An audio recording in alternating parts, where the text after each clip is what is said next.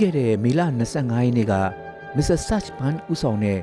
ယူမကုမ္ပဏီနဲ့ပြင်သစ်နိုင်ငံအခြေစိုက် Panoit Rica ကုမ္ပဏီတို့ပူးပေါင်းပြီးမြန်မာနိုင်ငံထဲမှာဝီစကီထုတ်လုပ်မှုနဲ့ဖြန့်ချိမှုလုပ်ငန်းတွေကိုလုပ်ကိုင်မယ်လို့ပူးတွဲကြေညာချက်ထုတ်ပြန်ပါတယ်။ယူမကုမ္ပဏီဟာမြန်မာနိုင်ငံထဲမှာအိမ်ချမ်းမြေလုပ်ငန်း၊ဟိုတယ်လုပ်ငန်း၊ဘဏ်လုပ်ငန်းနဲ့အခြားဝန်ဆောင်မှုလုပ်ငန်းတွေလုပ်ကိုင်နေတဲ့ကုမ္ပဏီကြီးတစ်ခုဖြစ်ပြီး Panoit Rica ကတော့ မြန်မာနိုင်ငံထဲမှာလူကြိုက်များတဲ့ Chivas Regal, Valentine's, Jameson အပါအဝင်ဝီစကီနဲ့အရက်ဝိုင်အမှတ်တံဆိပ်များစွာထုတ်လုပ်တဲ့ကုမ္ပဏီလည်းဖြစ်ပါတယ်။ထုတ်ပြန်ချက်ထဲမှာ High Class အမှတ်တံဆိပ်ဝီစကီလုပ်ငန်းကိုပါလုပ်ကင်မှုပါဝင်ပေမဲ့အခြားနာမည်ကြီးဘယ်အမှတ်တံဆိပ်တွေထုတ်လုပ်မယ်ဆိုတာတော့တိတိကျကျဖော်ပြထားတာမတွေ့ရပါဘူး။အရင်အစိုးရလက်ထက်ကနေဒီကနေ့အချိန်ထိနိုင်ငံခြားအမှတ်တံဆိပ်ဝီစကီနဲ့အရက်အမျိုးမျိုးတင်သွင်းခွင့် ပိတ်ပင်ထားစေမြန်မာနိုင်ငံအတွက်ကမ္ဘာနာမည်ကြီးအမှတ်တရဝီစကီတွေထုတ်လုပ်တဲ့ကုမ္ပဏီတစ်ခုမြန်မာနိုင်ငံမှာဖက်ဆက်ကုမ္ပဏီအနေနဲ့ဝယ်ရောက်ရင်းနှီးမြှုပ်နှံခွင့်ရလာတာနဲ့ပတ်သက်ရင်တော့အတော်လေးကိုစိတ်ဝင်စားစရာကောင်းနေပါတယ်လက်ရှိမြန်မာနိုင်ငံတဲကိုနိုင်ငံခြားပြည်ဝီစကီနဲ့အရက်တွေတရဝင်တင်သွင်းရောင်းချခွင့်ပိတ်ပင်ထားလို့တနိုင်ငံလုံးမှောင်ခိုအားပေးဖြစ်နေရတာပြည်တွင်းဖြစ်ရောနိုင်ငံခြားပြည်အရက်အတုတွေပေါ်ပေါ်များများတွေ့နေရတာဈေးပေါ်တဲ့ ကျမ်းမာရေးနဲ့မညီညွတ်တဲ့အရက်တွေတောက်သုံးကြလို့အသေးကင်ဆာလိုကျမ်းမာရေးထိခိုက်သူ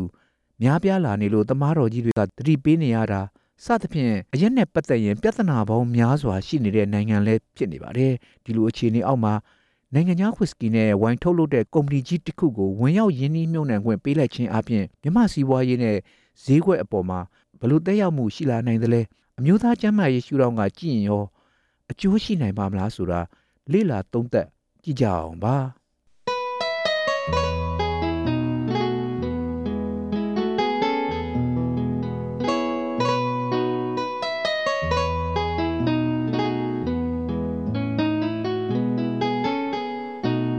မြန်မာနိုင်ငံထဲကိုနိုင်ငံခြားပြည်ဝီစကီနဲ့အရက်အမျိုးမျိုးတားမြစ်ပိတ်ပင်ထားတယ်ဆိုတာကဒီလိုပါ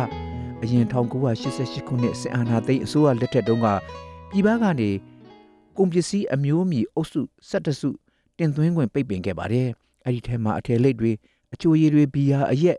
secret နဲ့တခြားအမယ်ပေါင်းများစွာပါဝင်ပါတယ်2010သမရဦးသိန်းစိန်အစိုးရတက်လာပြီးတဲ့နောက်ပိုင်းကုန်ပစ္စည်းအမျိုးအမည်တော်တော်များများကိုပြည်ပကနေတင်သွင်းခွင့်ပိတ်ပင်ထားတာကနေပယ်ဖျက်လိုက်ပါတယ်။ဒါပေမဲ့အရက်ဘီယာနဲ့ဝိုင်တင်သွင်းခွင့်ကိုတော့ဆက်ပြီးပိတ်ပင်ထားခဲ့ပါတယ်။နောက်ပိုင်းဝိုင်တင်သွင်းခွင့်ပြုလိုက်တော့တားမြစ်တာဆိုလို့အရက်နဲ့ဘီယာပဲကြံပါတော့တယ်။ပြည်တွင်းကိုအရက်နဲ့ဘီယာ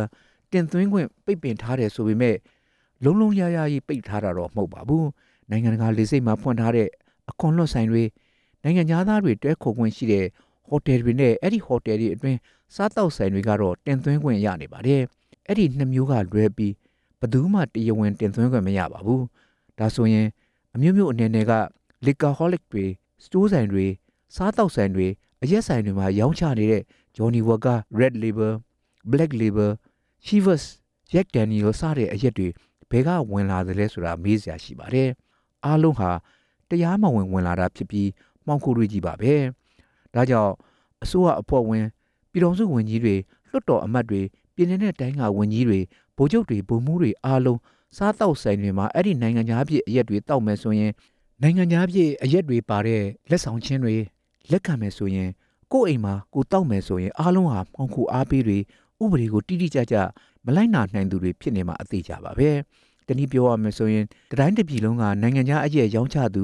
ဖြန့်ဖြူးသူဝယ်ယူသူတောက်သုံးသူအားလုံးကလည်းမှောင်ခိုအားပေးတွေကြီးဖြစ်နေတာနှစ်ပေါင်းများစွာကြာနေပါပြီ။ဒါပေမဲ့အစိုးရဟာ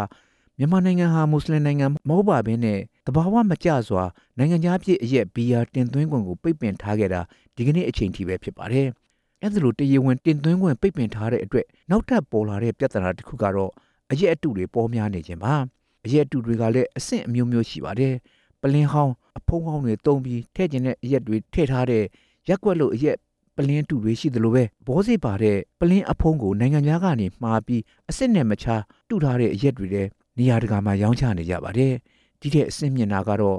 နိုင်ငံခြားကမှောင်ခိုဝင်လာတဲ့အရက်တူတွေပါအစ်စ်နဲ့ခွဲမရလောက်အောင်တူပြီးထိုင်းနိုင်ငံတရုတ်နိုင်ငံနယ်စပ်တွေမှာထုတ်လုပ်ပါတယ်အကျိုးဆက်ကတော့ နိုင်ငံခြားအရက်တောက်တဲ့မြန်မာနိုင်ငံသားတွေငွေကြေးဆုံးရှုံးရသလိုအရက်တူတွေကြောင့်ကျန်းမာရေးထိခိုက်ကြပါတယ်အဲ့ဒါလိုပြဿနာအမျိုးမျိုးကြောင့်နိုင်ငံခြားကုမ္ပဏီတွေပြည်တွင်းမှာဖက်ဆက်ဆက်ယုံတဲအရက်ထုတ်လုပ်ခွင့်ပေးတယ်လို့တင့်တော်တဲ့အခွန်နှုံးထားသတ်မှတ်ပြီးနိုင်ငံခြားပြည်အရက်တရားဝင်တင်သွင်းခွင့်ကိုလည်းခွင့်ပြုကြရမှာဖြစ်ပါတယ်အရက်ကိုသိပ်ပြီးမတောက်သုံးစေခြင်းရင်တောက်သုံးမှုနှုံလျှော့ချခြင်းရင်အရက်ကြောင့်နိုင်ငံခြားငွေများများမမထွက်စေခြင်းရင် အခွန်ကိုတိုးမြင့်ကောက်ခံတဲ့နည်းနဲ့ထိန်းချုပ်လို့ရပါတယ်ဒါမျိုးနိုင်ငံတော်တော်များများမှာလည်းကျင့်သုံးကြပါတယ်ဒါအပြင်ပြောင်းလဲလာတဲ့ခေတ်နဲ့အညီအမျိုးသားကျန်းမာရေးရှုတော့လူမှုရေးရှုတော့ကနေအသေးချာတွက်ချက်ပြီးအရက်ထုတ်လုပ်ခွင့်ကိုဘယ်နည်းပဲပုံပေးတင်တယ်လဲအရက်ရောင်းချခွင့်လိုင်စင်ကိုဘယ်လိုပေးတင်တယ်လဲအရက်နဲ့ပတ်သက်ပြီးအခွန်ဘယ်လိုကောက်တင်တယ်လဲလက်ရှိအရက်ရောင်းချခွင့်ဆိုင်ရာဆိုင်ဖွင့်ခွင့်ဆိုင်ရာမှာဖြစ်ပေါ်နေတဲ့အဂရိလိုက်စားမှုတွေကိုဘ ယ်လိုအရေးယူတင်တယ်လဲဆိုတာလေ့လာဆန်းစစ်အပြေရှားပြီးစနစ်သစ်နဲ့အကောင့်ထဲပေါ်သင့်နေပြီဖြစ်ကြောင်းပါ